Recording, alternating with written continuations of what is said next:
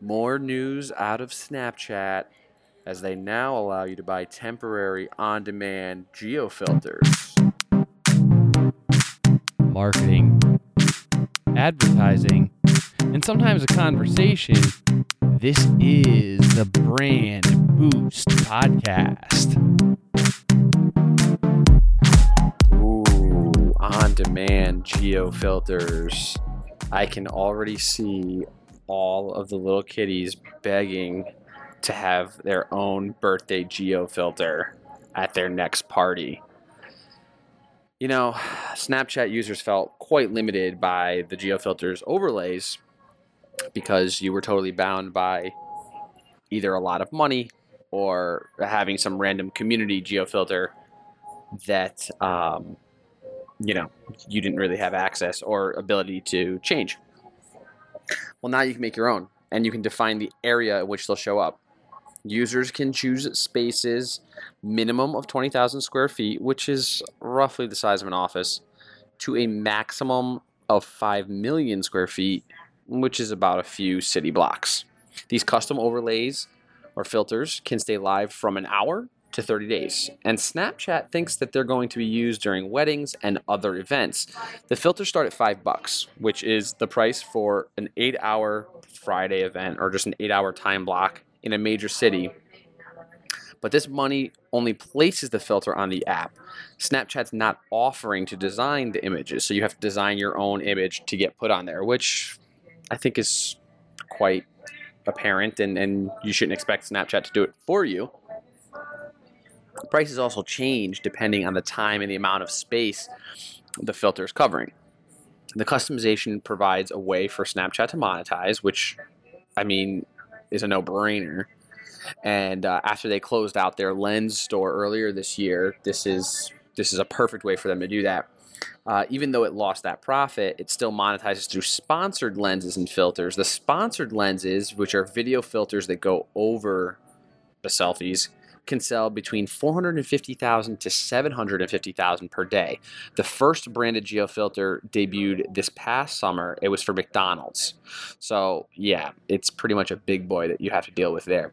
Snapchat hasn't said how much it charges for those sponsorships, although it does charge advertisers 20 bucks for every 1000 video ad views.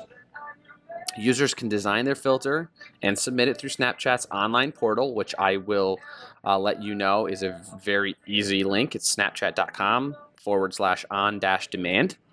Once the image is uploaded, submitters, you'll define the area where you want to use it, um, and you'll get the option to, u- to use that filter, and then you can even choose the time and the dates you want it to be available. Once all of that is submitted, Snapchat hopes to approve everything within a business day. They didn't specify what criteria the filter needs to meet for approval, although it did let a sponsored geofilter criticizing uh, presidential candidate Hillary Clinton go live earlier this past year. So mm, I'm assuming the bar may not be too high. The custom filter will ultimately show up alongside the go to neighborhood ones and the day's sponsored brand filters. Uh, these filters are available in the US, the UK, and Canada right now. And judging by Snapchat's YouTube video and blog post, it's thinking the filters will be used for all big life events. I mean, for five bucks, it's pretty affordable. Um, but you may end up with a ton of filters, uh, especially in cities like New York where it's really, really dense.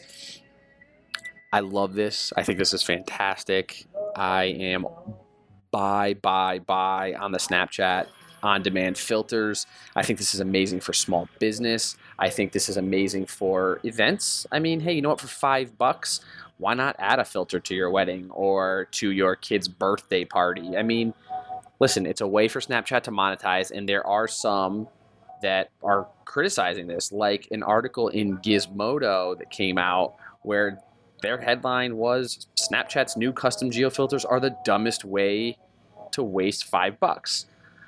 Um, I'll read this directly from the Gizmodo article actually. Snapchat has had the option for people to submit custom geofilters for a while, but until now they've been restricted to public places and neighborhoods. Now, anyone with five bucks to spare and no self respect can get in on the action, which I do not agree with. This is not my words. These are uh, from a writer in Gizmodo, Chris Mills.